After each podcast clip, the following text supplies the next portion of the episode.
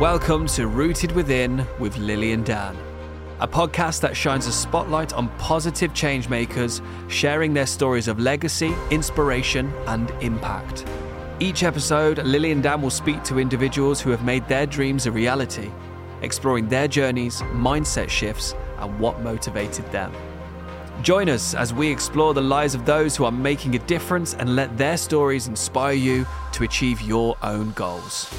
So we basically build stuff in the yard of the house, and then we do the, uh, the weddings and the uh, the whole catering. Everything happens in the house.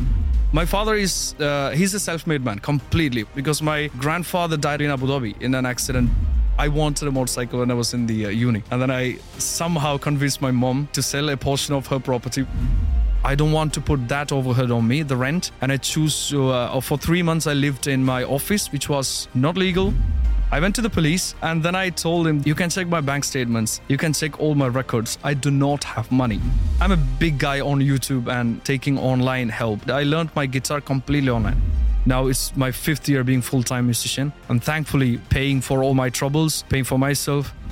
I should have listened to my father. If I would have listened to what he said back then, this thing would have happened. Rooted Within with Lili and Dan.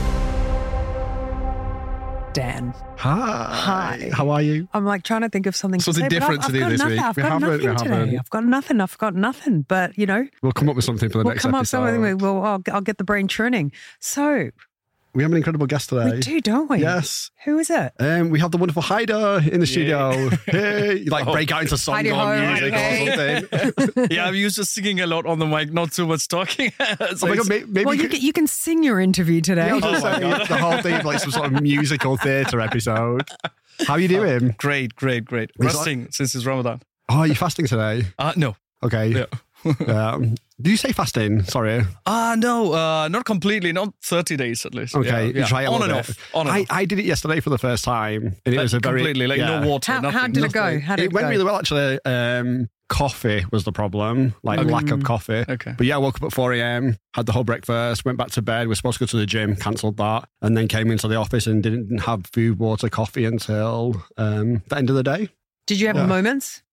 Uh, it's just really difficult in the afternoon. I think Yeah. when, when it gets closer to iftar time, Yeah. you're just looking at that clock constantly, going Waiting like, for it. Come, Come on." come. Especially when you have the food on the table, you're like, you just want to get go attack. Exactly. Like we, we, we, we brought catering into the office, and anyway, yeah, it was it, was, it smelled amazing. Oh. At 4:30 p.m. There's It still does. two It does to make go. you grateful. Yeah. Anyway, sorry that we, we we have a habit of digressing on um on the podcast podcast even Podgress? podgress podcast. That's a new one. yeah. I clearly I need coffee, more coffee. But hey, welcome. Thank you so much. My pleasure. Cool. So, so you said you sing.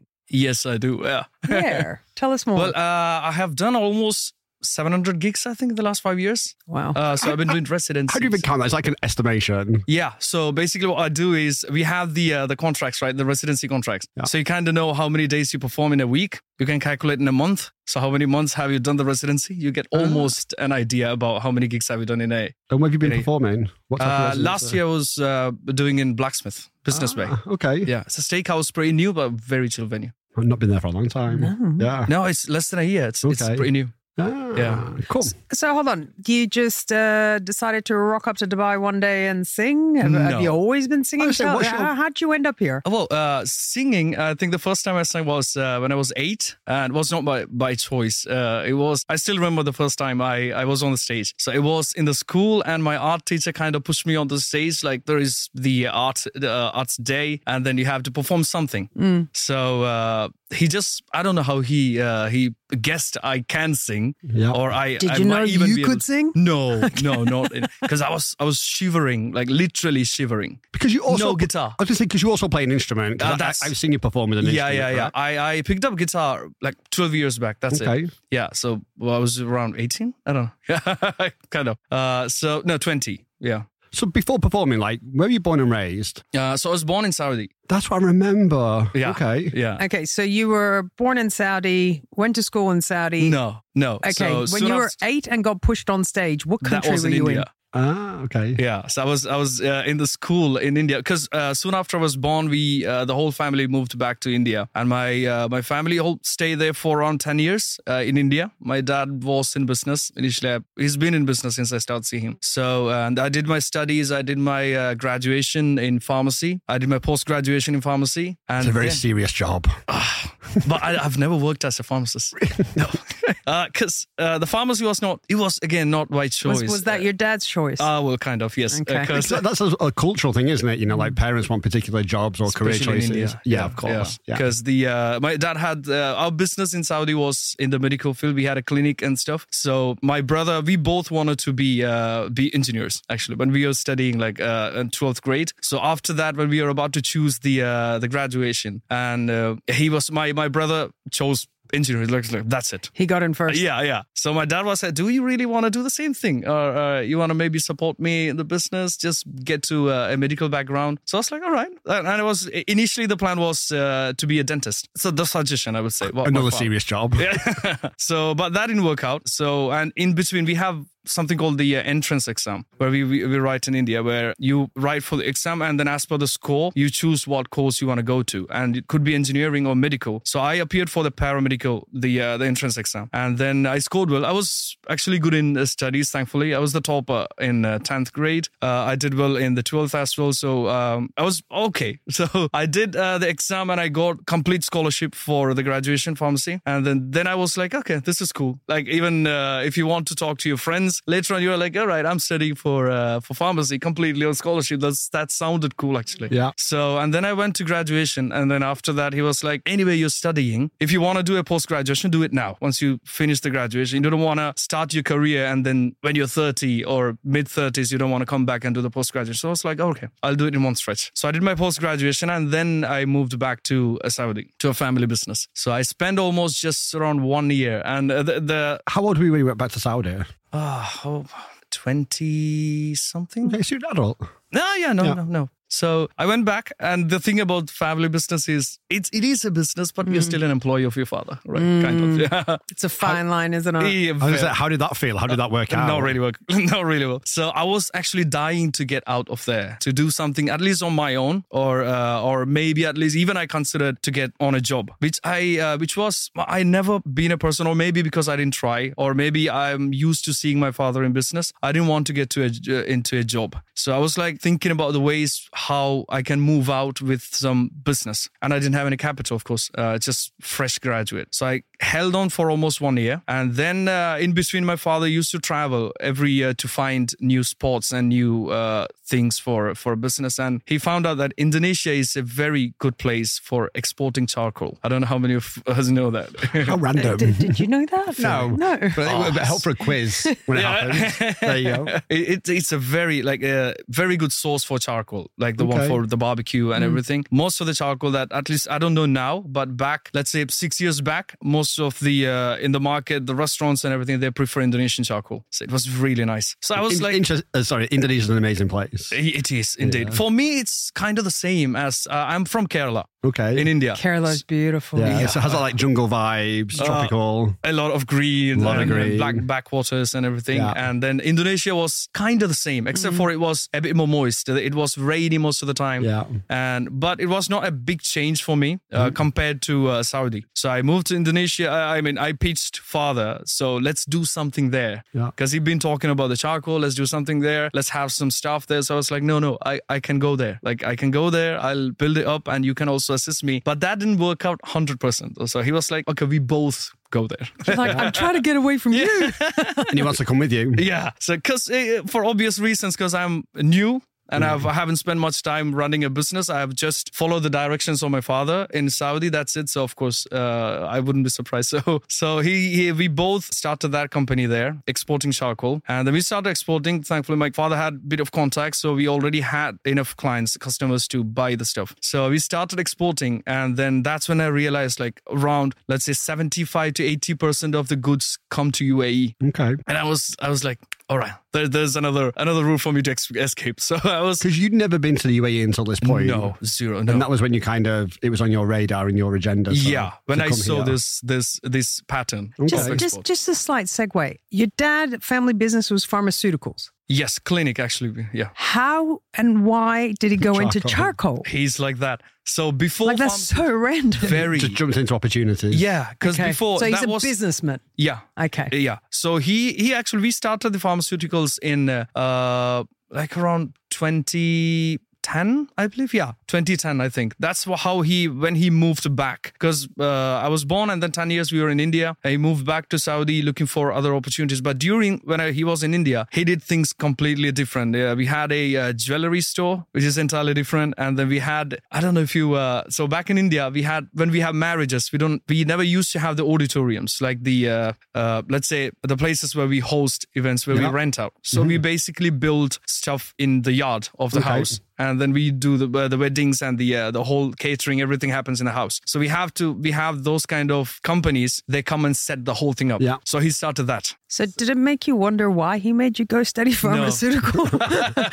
no. So he was, uh, I think he already had the plan to get into pharmaceuticals because it's good money, one Yeah. thing. And I don't know what else drove him to, towards that. But he had plans, of course. That's, uh, that's could be the reason he wanted me to get into that. So to get from Indonesia to the UAE, what happened? So from Indonesia, I pitched like, okay, this is 80% of the goods are going to uh, UAE. So why not we set up a company UAE and then uh, we bring this our own stuff and then we distribute. And also Jebel Ali Port is a really bloody good place to Yeah. Really good port very uh, we can redirect all the co- uh, containers to different parts very easy compared to any other countries Yeah. let's say compared to saudi at least Yeah. so i was like okay let's i pitched i did all the research and i found How old were you at this time? so that was uh 25 I So you're 25. You're pitching business ideas to your dad. yeah, because I wanted to escape. I, I, don't- I don't know how much I made sense back then. Like for me, it made sense Yeah. as a 25 year old and who doesn't have any experience, much experience. It, for me, it was like the best ideas. I'm bringing the best ideas onto the table. I don't know how my father felt. I was say, was he supportive of those ideas? Yeah, uh, he he was kind of. But the one thing, so that was the reason I came to uh, to Dubai. So I was like, okay, let's set up a company. So I came here in 2015 for the first time, and then I came here for a visit a couple of times to see the market and then to talk to people about the uh, the whole charcoal thing, the business. And I knew a few people here, but they didn't know anyone from charcoal. Yeah. But we kind of figured out. We uh, talked around, walked around, searched, and find a few people. And then around in 2016, I decided to okay, this is time. Let's do it. So my father was like, okay, so let's do it. Not like you go and do it. Let's do Yeah. it. So I was like, no, this time I want to do something. something. I'll do it. You can direct me on how to do things because we already have stuff in Saudi. We already have stuff in Indonesia. Uh, I don't want you to run around. I was being the uh, the loving son, uh, not to have my father run around for stuff. Okay, this time let me take care of this. Because I guess you wanted to be independent at that point. Yeah. Yeah. So it was due to selfish reasons. I need to get out of the bubble. So that's how I came to Dubai. And the problem was uh, not the problem, I would say. My father is, uh, he's a self made man completely. Whatever he has made for himself, he made it completely 100%. Because my grandfather died actually in Abu Dhabi in an accident back when he was around seven, in the seventh grade. Yeah. So that was like a long time ago. I think back then we had around, I think less than 50 Indians in UAE completely. Wow. So back then, whoever was here, they knew. They don't know the person, but they knew, okay, one guy from this place was in an accident, he died. So that kind of an all. So, and so whatever he made for himself, he made for himself. So for me, I had that thing in my head, like, okay, my father made a life for himself. Now I want to do that for myself. So that was another problem because my father does not listen to anyone, but he directs people Yeah. because he's experienced and he has that thing that because he didn't have father growing up when he was a teenager. So he did everything by himself. So he has that thing in the head like i know how to do things. And he did right the things right. And i have seen him fallen down for a couple of times and then he gets back up. So uh, that's what i saw growing up. Yeah. so i want that for myself. And the problem here is my father wants to direct me on how to go and i'm his blood so i don't want to listen to anyone because my father i never seen my father listen to anyone. And that started creating issues. Bit not ten- a bit of tension. very much, yes. Because uh, yeah, that's my stepfather is very stubborn, and so I started lying to him about things. I would say uh, I started covering up things because I wanted to do things my way, Yeah.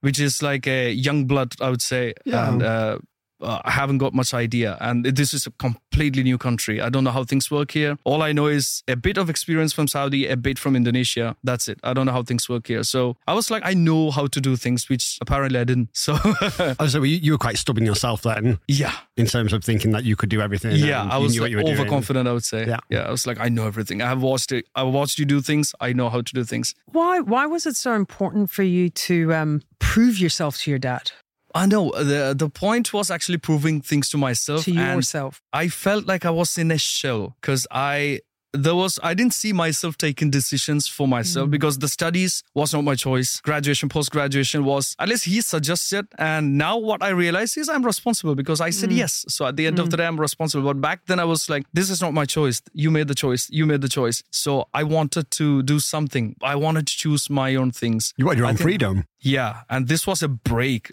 from the shell. This is there's no father, there's nobody to tell me what to do. Eh, uh, virtually yes, but not in person. I don't have to go face him and then he direct me. Okay, do this this way. So it was like complete breakout. So uh, I went crazy, and uh, even when I was doing the studies, I, am so much into motorcycles. Like way back then, I started riding motorcycles. I think when I was 14 years old. Uh, I couldn't even climb up the, so I I would jump on it and then uh, move it. So I wanted a motorcycle when I was in the uh, uni, and then I somehow convinced my mom to uh, to sell a portion of her property back then, which he had, because my dad won't give me money. It, it was not about money. He was like, no, no, no motorcycles. You do not, because I don't know for some reason he was against motorcycles. But you managed to convince your mum to sell I did. property. I did. To get a motorbike. Yes. wow.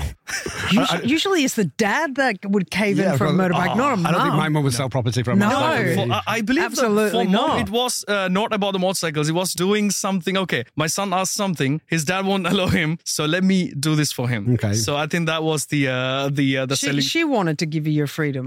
Yeah, m- possibly. Yeah. The way, now when I think of it, yeah, maybe. Because my dad was really clearly very stubborn, and everybody in the family knows it. Mm. Yeah. So, uh, so I think so. I convinced my mom. I bought the motorbike, and it went to a crazy point. Even I, I lied to obviously I lied to my father. I don't have a motorbike. I don't, I don't use any. Uh, but he got to know about it, and I, I was doing my studies around let's say 600 kilometers away from my uh, from my home. Even then, he found his contacts there to check about me Wow. riding a motorcycle. So he was that, let's say, I I wouldn't say controlling, but he was that aware of things. Plus, he wanted to know everything. That is a bit controlling. Yeah. Yeah. So now you know why I wanted to break out. Okay. So it was uh, all these, I think, all these contributed towards that to uh, have something of my own. But what happened when you broke out and you got to the UAE? Because some of the business decisions you made, Very bad. Took you Went to some interesting places. Yes. So initially, the first year, I would say it was mostly a part of me being a rebel. I don't want to listen to anyone. I know how to do things. At least that's what I thought back then. I know how to do things. I did almost any bad decision you can make. I you won't believe. Uh, so at the time you thought they were good decisions. yes, You were not deliberately making no, bad decisions. No, and also that was 2015. I think that was the me getting a bit active on social media, and it was all like entrepreneurs, entrepreneurs everywhere. And I was like, okay, now I have, got a business. I'm an entrepreneur. Yeah. I'm doing things, and I even I, I I think I posted things about entrepreneurship on my socials. It was so childish. So, Oh, you were inspired. You wanted to be a leader. You wanted to, yeah, to have a business. uh, but, but I think I was kind of pretending back then. Okay. but I didn't I didn't know on how to do things. I was going Sort to of say, did you fa- know? fa- did, fake it till you make it Yeah. kind of a thing. yeah, exactly. That's what I was doing. I So was say, did you know what an entrepreneur was? At no, point? not entirely. No, it was just like owning a business and it's gonna run. That's some kind of confidence. It's gonna run Gonna Uh, because I have There's a kind of a lot that happens in between. very much, and which I learned the hard way. Because I, I was like, okay, I've got a backup. I have the investments, and uh, I have seen how the business runs. So I was like, okay, everything's in place, everything goes, and even uh, I I knew shit about uh, accounting, zero knowledge, nothing, and I didn't even put an accountant for for the business. I was like, I know how to do things. I was that idiotic, wow. and Because you said you learned the hard way. What Yeah. were some of those lessons? So initially in uh, the first year, I didn't even calculate the profits in terms of like when you're selling goods, you know, you have to take in account of everything, the logistics, the staff, the uh, the utilities and everything and then you calculate the You profits, right? balance the books. Yeah. For me, it was not like that. I didn't even because I didn't know and I didn't listen to my father. So I was like, I'm buying goods this in this rate. This is what I'm selling. And that was my profit. and was your father telling you that you were making mistakes at this time Initially, yes. and you just choose to ignore him? Yeah, completely. I was an idiot. But he didn't fly over at the first sign and go, "You He- idiot." he tried. He, I, well, he said on, onto my face, "No, you're. This is not how you do things." But for me, back then, I was like, "No, he's trying to control me. Not he's not telling me how to do things." My mind sort of straight away went to that point of he's trying to control But me. it wasn't constructive. It wasn't supportive. It was yeah, control. yeah. Which it was actually constructive, which I didn't. I failed to understand. So, uh, like huge loss, I would say the first first year. Uh, but Do which you, I do you have a number? uh, the first year was not that bad compared to I would say the third year. Uh, okay, so we jumped two years anyway. yeah, I'm assuming you made a loss in year two as well. Yeah, the first year, the first year, but I kind of uh, got back up. Uh, the first year was bad in terms of profit, which is mostly for the part that I didn't know how things work here in UAE, and also I, I didn't know how the business works. And then I slowly corrected it, and then goes the next year. I was building things back up, and the third year came in. Uh, let's say it's in uh, 28. Sorry, it was in sec- late second year. I would say 2017, which I didn't realize things falling down, which I only realized in 2018 i believe because i it was too late. it was too very late and i refused to look into how deep i was uh, how deep of shit i was in Did you understand you're in shit or you just Yeah. chose to ignore it? no uh, i knew i was in shit but i didn't know how deep i was Okay. until What uh, was the moment that you knew you were in shit?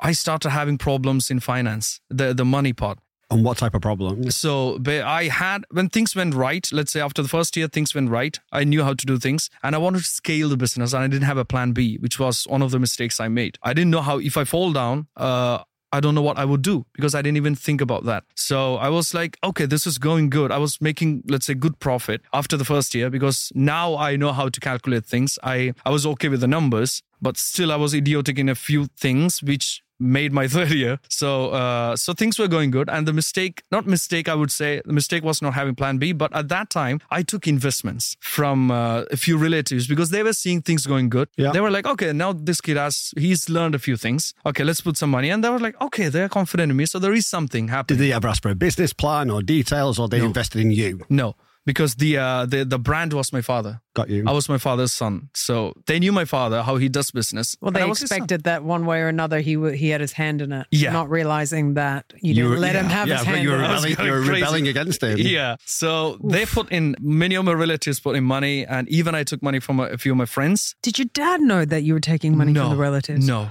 Oh, jeez. No. So, uh, two, uh, I Talk about creating I a know. nice stew for Like, yourself. Lili's really uncomfortable here. One now. was my cousin, and uh, one my, was my cousin, which my father didn't know. But I took from my one of my uh, my father's cousins, which is more like my uncles, two uncles, which obviously my father knew because they were in close contact. So he was like, "Okay, if you can do it, do it." So initially, when I started the business here, and I said I will do it on my own, there was one thing my father said that which which actually governed how I proceeded with going back to my father for when I had was in shit. So the one thing he said was still remember uh, if you make money out of this, he gave me the investments, he gave me the plan of this is how you should be doing, and he told me if you're making money out of this, you take it. Like I do not want the profits.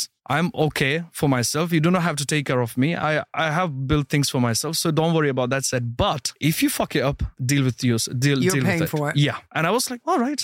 Because I didn't see about the bad side of it. I was like, okay, I can You make were money.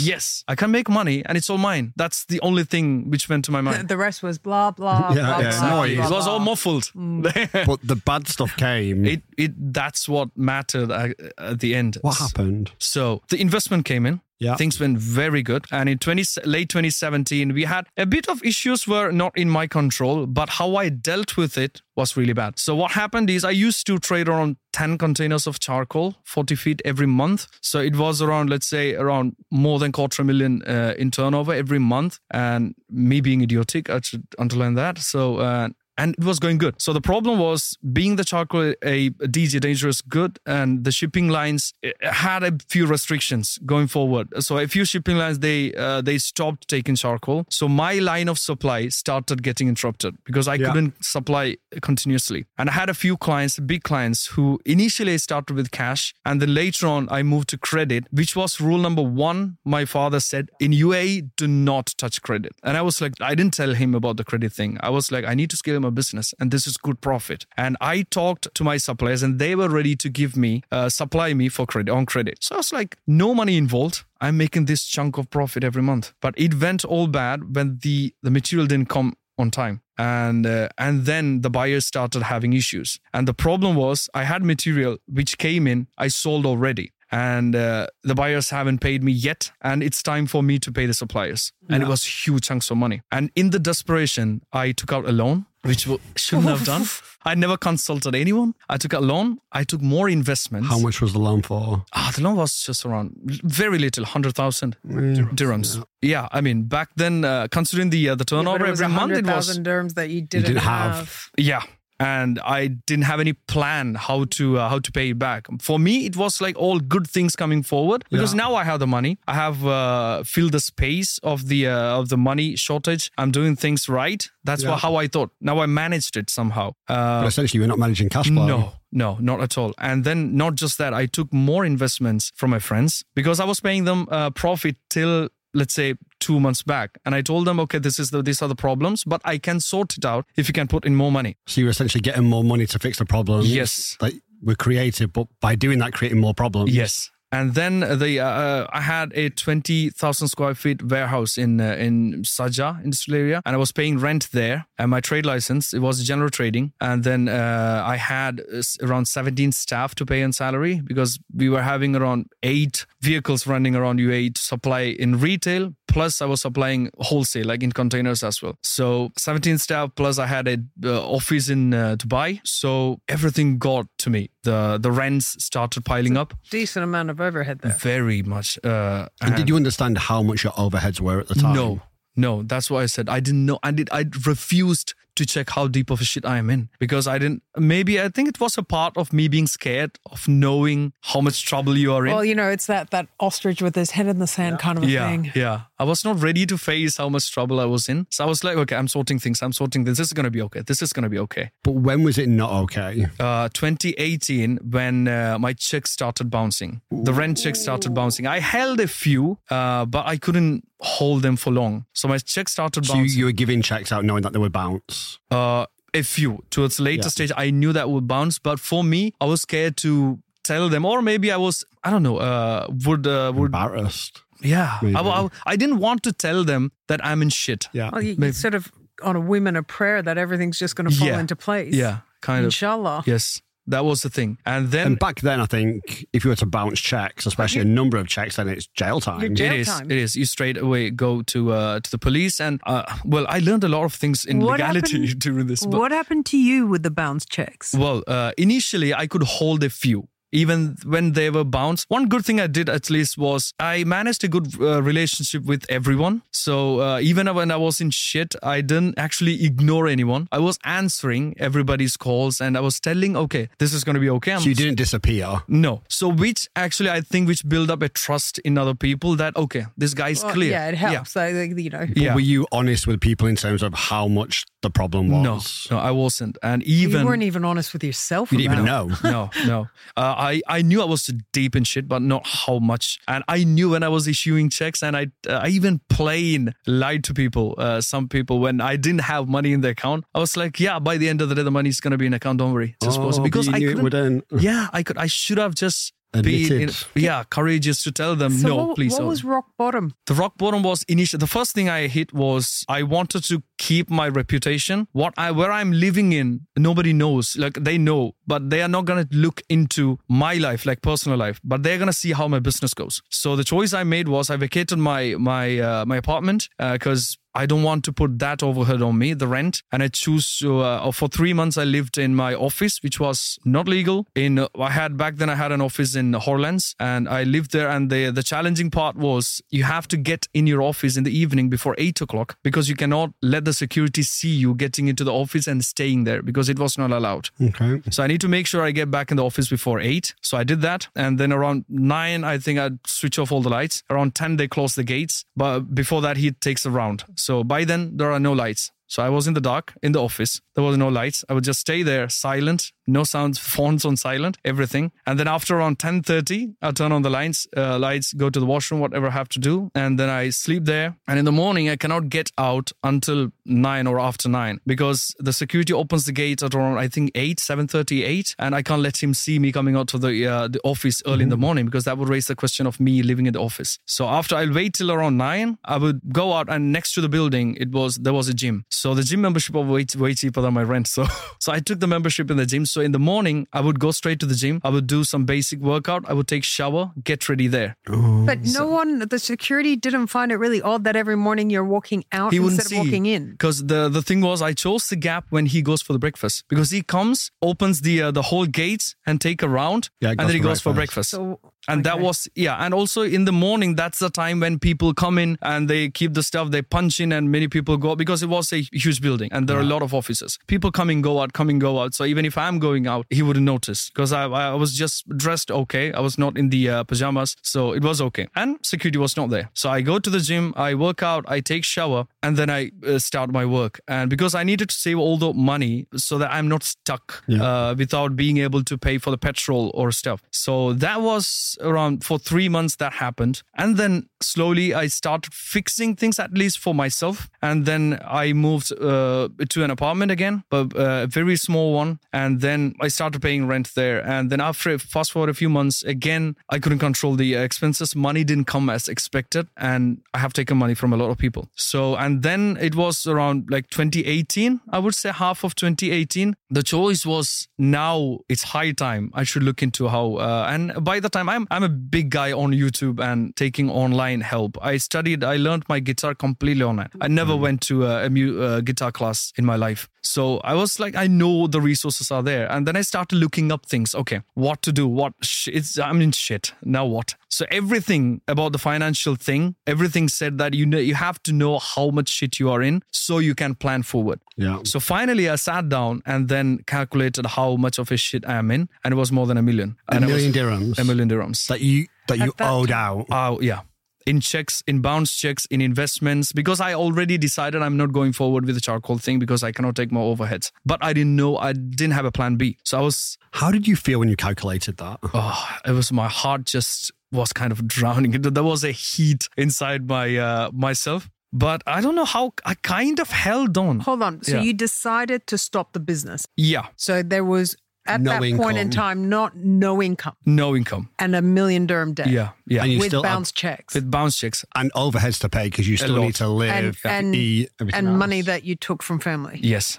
And but Ouch. again, uh, I didn't actually And tell still anyone. didn't still didn't lifeline Mm, yeah. didn't the ego wouldn't let you pick up that It was clearly the ego, and also my ma- maintaining my reputation of somebody who's the son of a good Pride. businessman. Yeah, pride. That was the thing, which was the whole. I think the whole problem with me was I couldn't be seen as somebody who's a failed guy or a failed businessman, be coming from the background of my father. So I wanted to keep up to that. So I decided to stop the business, but I was still chasing the payments I have to come Yeah. which people paid in parts, which I took for my own survival. I didn't pay people back because I needed to survive. And I didn't tell anyone that I am stopping the business for almost a year. I didn't tell anyone. I was like, yeah, I'm sorting things out. I need time. That was my my lines to people. So in 2018 is that's when I didn't have anything to do except for chasing payments and figuring out what's next. And in between, uh, in 2018 is when I think 2016 after I came out, I bought a small guitar Yeah. uh, just to play because I was doing good. Uh, back then, things were good. Uh, so I was like, okay, now I can have some music. I can bring that back, my music stuff. I was sitting at home and playing. And in 2018, I, uh, what was that? The joinaband.com or something. There was a website. So I joined that in 2016, I believe. So in 2018, I got the email that somebody texted me for the first time after two years, like, would you love to come over? Let's jam kind of thing. His name is Ian Barnett. It's one of my greatest friends. Uh, I would say mentor. Uh, he's very much elder to me. Uh, he's not here now. He moved out. But uh, that was the first time I got into networking in terms of music. So I was like, okay, I need a break from all these things. And even I was just let's say, hiding away from all the pressure. It's- Music sort of saved you. Kinda, yeah. It became your lifeline. Yes, and I, I never thought so. Uh, like even then, I didn't have a plan for music to be my profession because where I come No, from, No, but as in music, uh, music became a sanctuary for you. Yes. It became, it, Yes. it, it saved you. Yes. It saved like the from the darkness. yes. So that was when uh, we met up in his villa in uh, in Jumeirah Park. So uh, we met up. He also brought a few other musicians the same way he texted them, and we kind of formed a band. Just like a house, we just want to play a jam. That's it, and that was my my relief, I would say, from everything because every everybody are total strangers. They don't know where I'm coming from. They Yeah. don't know my problems. So it was like a new life for me. So I kept going, going, going, and in between, again, there was no income, and I couldn't balance my expenses. And also, I'm going to meet them, and I'm going to dinner with them, and I need a. uh, It So was you're getting deeper. Yes. And then the so I chose not to uh, not to pay my utilities and then use that money for my food and the travel to network. And even then I didn't have any clue. I, didn't even plan to make this a profession. I was like just an escape from everything. So that's when uh, my utilities started piling up. And then initially at first they disconnected the electricity at my apartment, which was not too bad, I would say. I didn't feel that it touched me much because I was traveling, I was in other places. I charged my phones and laptops in my Oh, you car. just went and slept there. Yeah, I just went to sleep there. And I had my water, I could take shower and everything. Eventually they disconnected my water. So that actually was like hitting the fan because that's when I realized how important the water supply is. because basically in the morning you need to take shower. Mm-hmm. Uh, Even worse, you need to go to washroom Yeah. that was the worst thing because uh, and then but i didn't have a choice and my ego wouldn't let me ask money from anyone so i was like no i'm gonna handle it by myself somehow so i went to I guess you couldn't get money from anyone else now because you've Yeah. exhausted resources. Yes. You've asked m- pe- money from people now previously. people started but, but talking people, but people were still chasing their money, right? yes Like the problem doesn't go away. no no i It's even just have worse. yeah, Yeah. very so uh Your dad didn't pick up the phone at this point and go, "Hey, what's No, going but on? I'm getting calls." He he was calling me. I didn't pick up. I didn't pick up my because I didn't didn't want to fly talk to him. Uh, no, he didn't come. Actually, he had a back surgery, so he was in the back in India. Uh, The treatments and rest, and I didn't travel to India. Also, I was like, I need to sort a few things. Even to my family, I didn't. Uh, my father never used to tell anything from the work at the home. So home was completely different. Work stays completely separate. I did the same thing. I said, but with chasing money, it got worse even still, didn't it? It did, You it did. spent time in jail.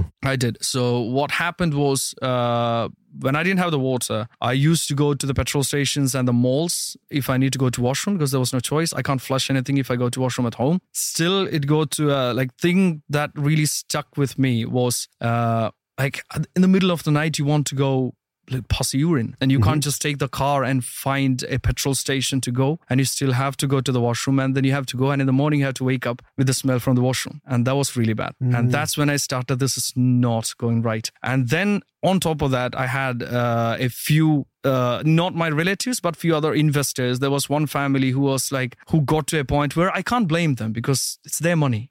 And it's i i'm not paying them back so they were at a point where they were like, I'm going to go to your home and I'm going to stay there at your home until you pay me money. Even got worse when they said it was a uh, lady because the, the, her husband lost job or something. So she said, I'm going to go with my kids and I'm going to suicide in front of your mom unless you pay me money. And then they they went to my home, but obviously they didn't suicide or do anything, but they went to my home Okay, to hold talk. on, hold on, hold on, hold on. When you when you get someone saying to you, "If you don't get me my money, I'm going to go suicide in front of your home," That's what goes through your mind at that point? You've you've got someone saying that they're going to kill themselves because Yeah. of you, I don't know, a blind and confidence and you that and you nobody and you would do kept that. and you kept turning a blind eye to it.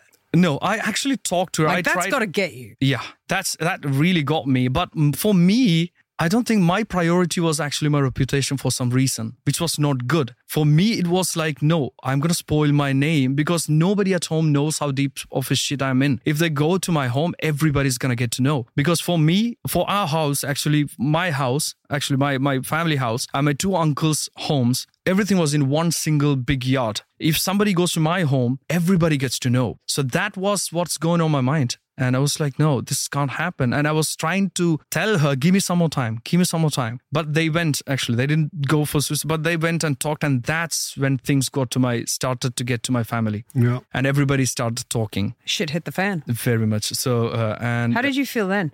I don't know, uh, it's that How, stage. like uh, wh- where? How did your how did your pride come into it then? Was that still more important than anything else? if being honest, yeah, kind of. I was I was still being idiotic and then talking to people like I'm gonna sort this out. Don't worry, I've got things in control. And even during that's the period when my bounce check started that everything So who sent you to jail? Yeah. So the the checks came in, the bounce checks. A few of them waited. They were still waiting. But and people, they ain't- knew people ain't started to cash them. some yeah some people they were like we cannot wait anymore it's Yeah. it's we it's uh, we understand you're in trouble but we need the money like it's our money we need the money So they started to call in the debt. yeah uh, they started calling the dad and then here the checks were here I, I issued a few checks there as a guarantee checks in india where i Most of was the- in the UAE. yeah most was in uae and that's illegal to have a bounce check at the time. very bad so uh, the first case came in and uh, that's when i started panicking because now it is going to be jail and did the police contact you? Yes, they did. So the first time when they called me up, they said, uh, like, this is what's the thing. There is a bounce check. You have to come and settle this. So I, I don't know. I was, I had some kind of courage to tell everyone that, okay,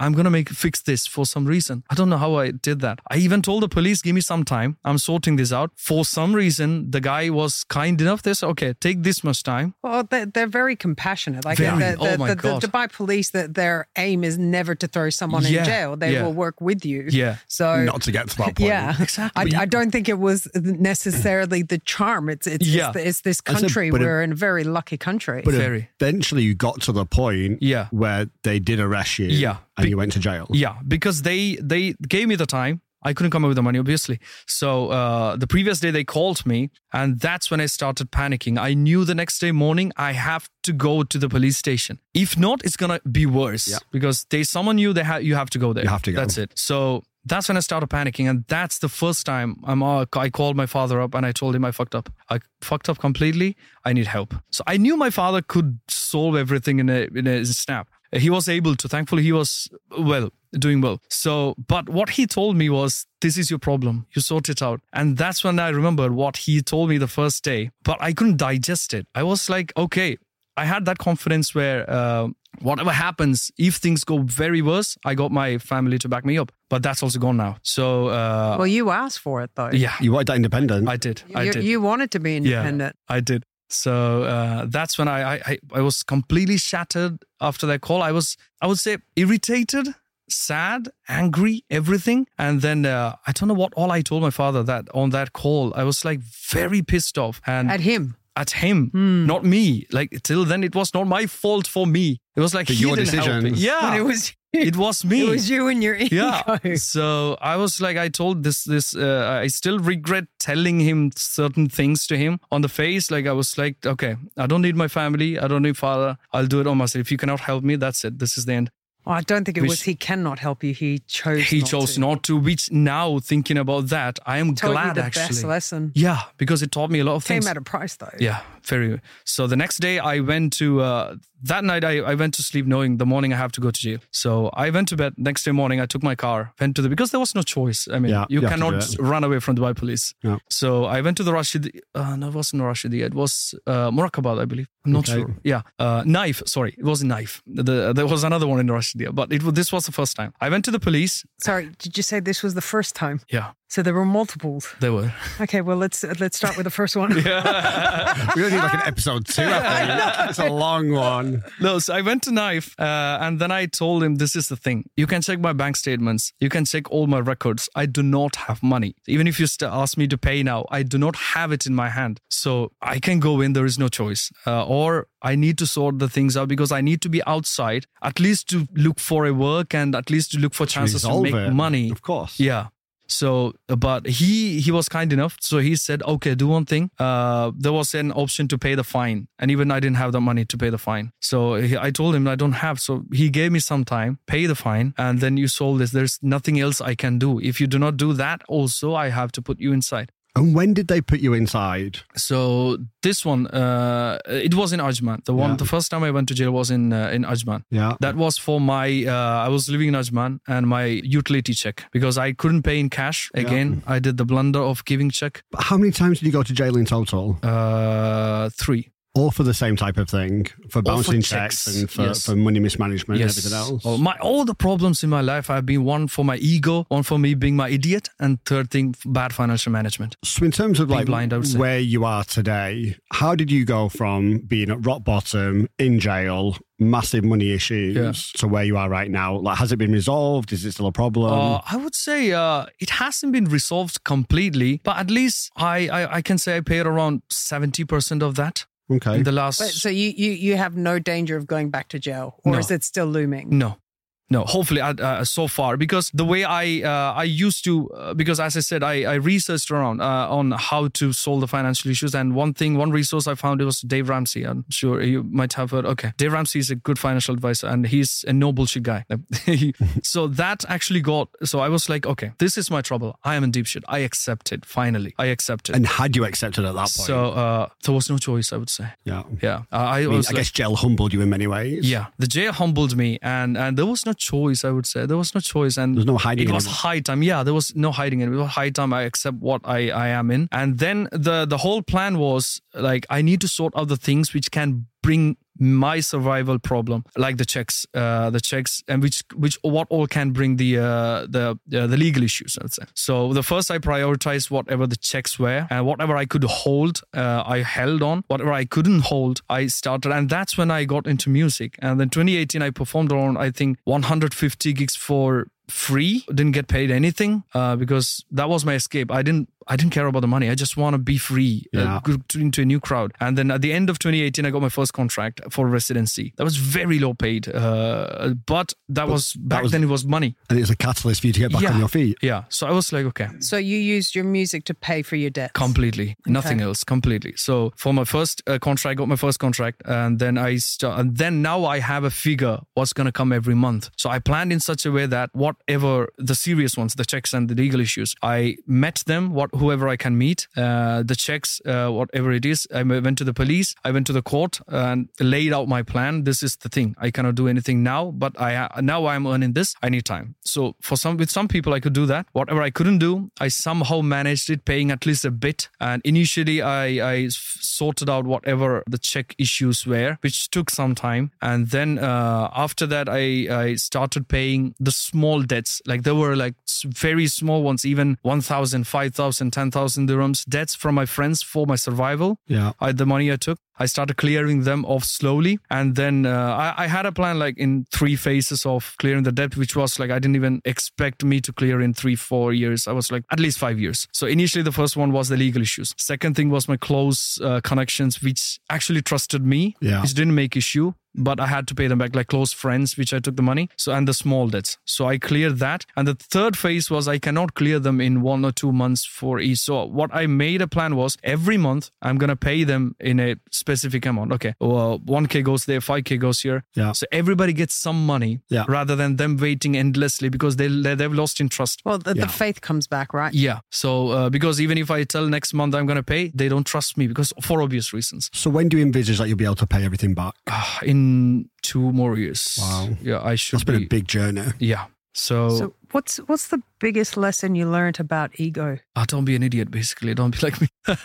no, the thing is, I was I was ready to learn, but not from my father. Maybe because I was I just wanted to break out. But I was I was learning from the online content for some reason. I was ready to learn from that So because you, you were willing to learn from complete strangers Yes. over the success of your own father, Yes. who you say is a self-made man. yeah, What's which the- I should What have is listened what, to my when you hear that? What do you think when you hear that?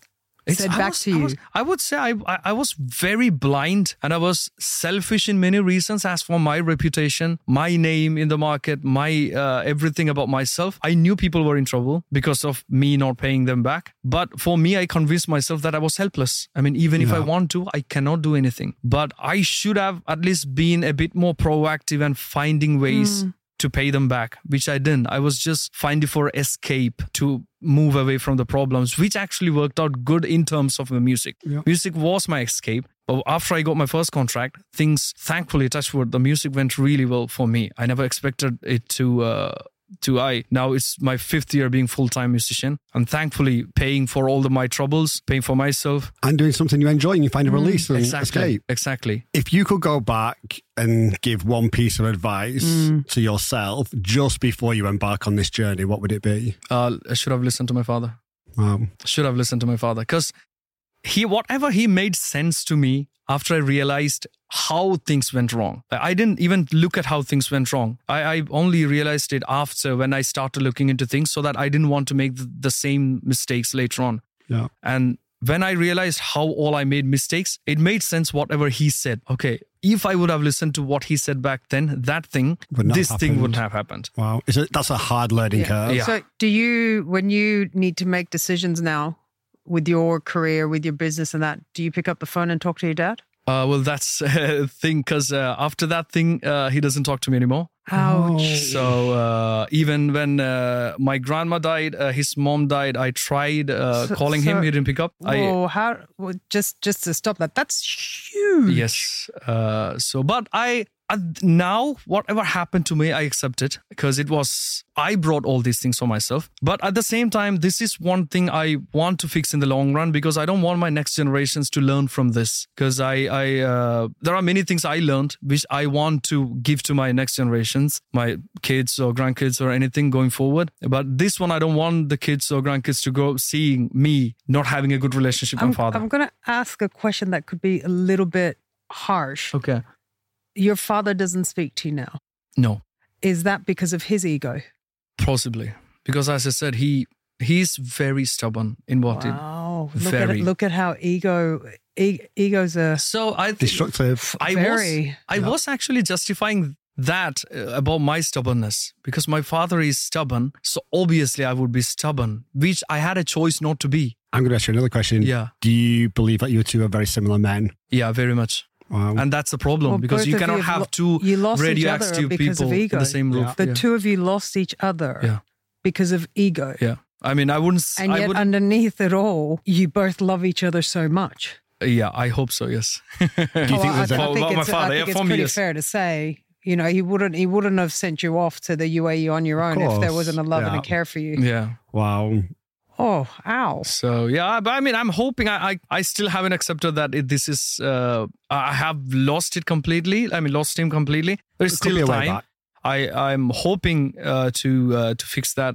Hopefully, Have you like flown home and gone home and no, I'm knocked the door down, or is your ego stopping you from doing not that? from the ego. Actually, initially was the ego, Yeah. and then later on I couldn't travel because of all these issues. Of course, you get travel, bans. ban. But now, uh, since last year, I was clear from the travel bans and everything. So what's stopping you from going? I am going in May. I'm planning to at least. Yeah. keep us You'll updated. After- have to let after us four- know. four and a half You'll hou- have to let us know. yeah. Like wow. it's sort of coming full circle, isn't it? Yeah. keep us updated on that. I think, Yeah. I think that's a really, yeah.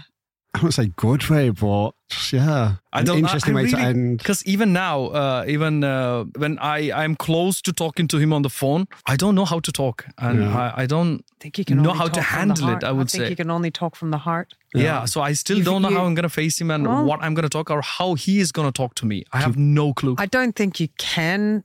Like how he speaks to you is not something you can control Yeah. or anticipate. Yeah. I think, oh, at the end of the day, you came here today yeah, and you're sharing your story with an entire audience. I was actually very. So- I was like, this is the so- very first time I am telling well, all maybe this. maybe in maybe we were maybe we were your dry run for your There you conversation with your dad.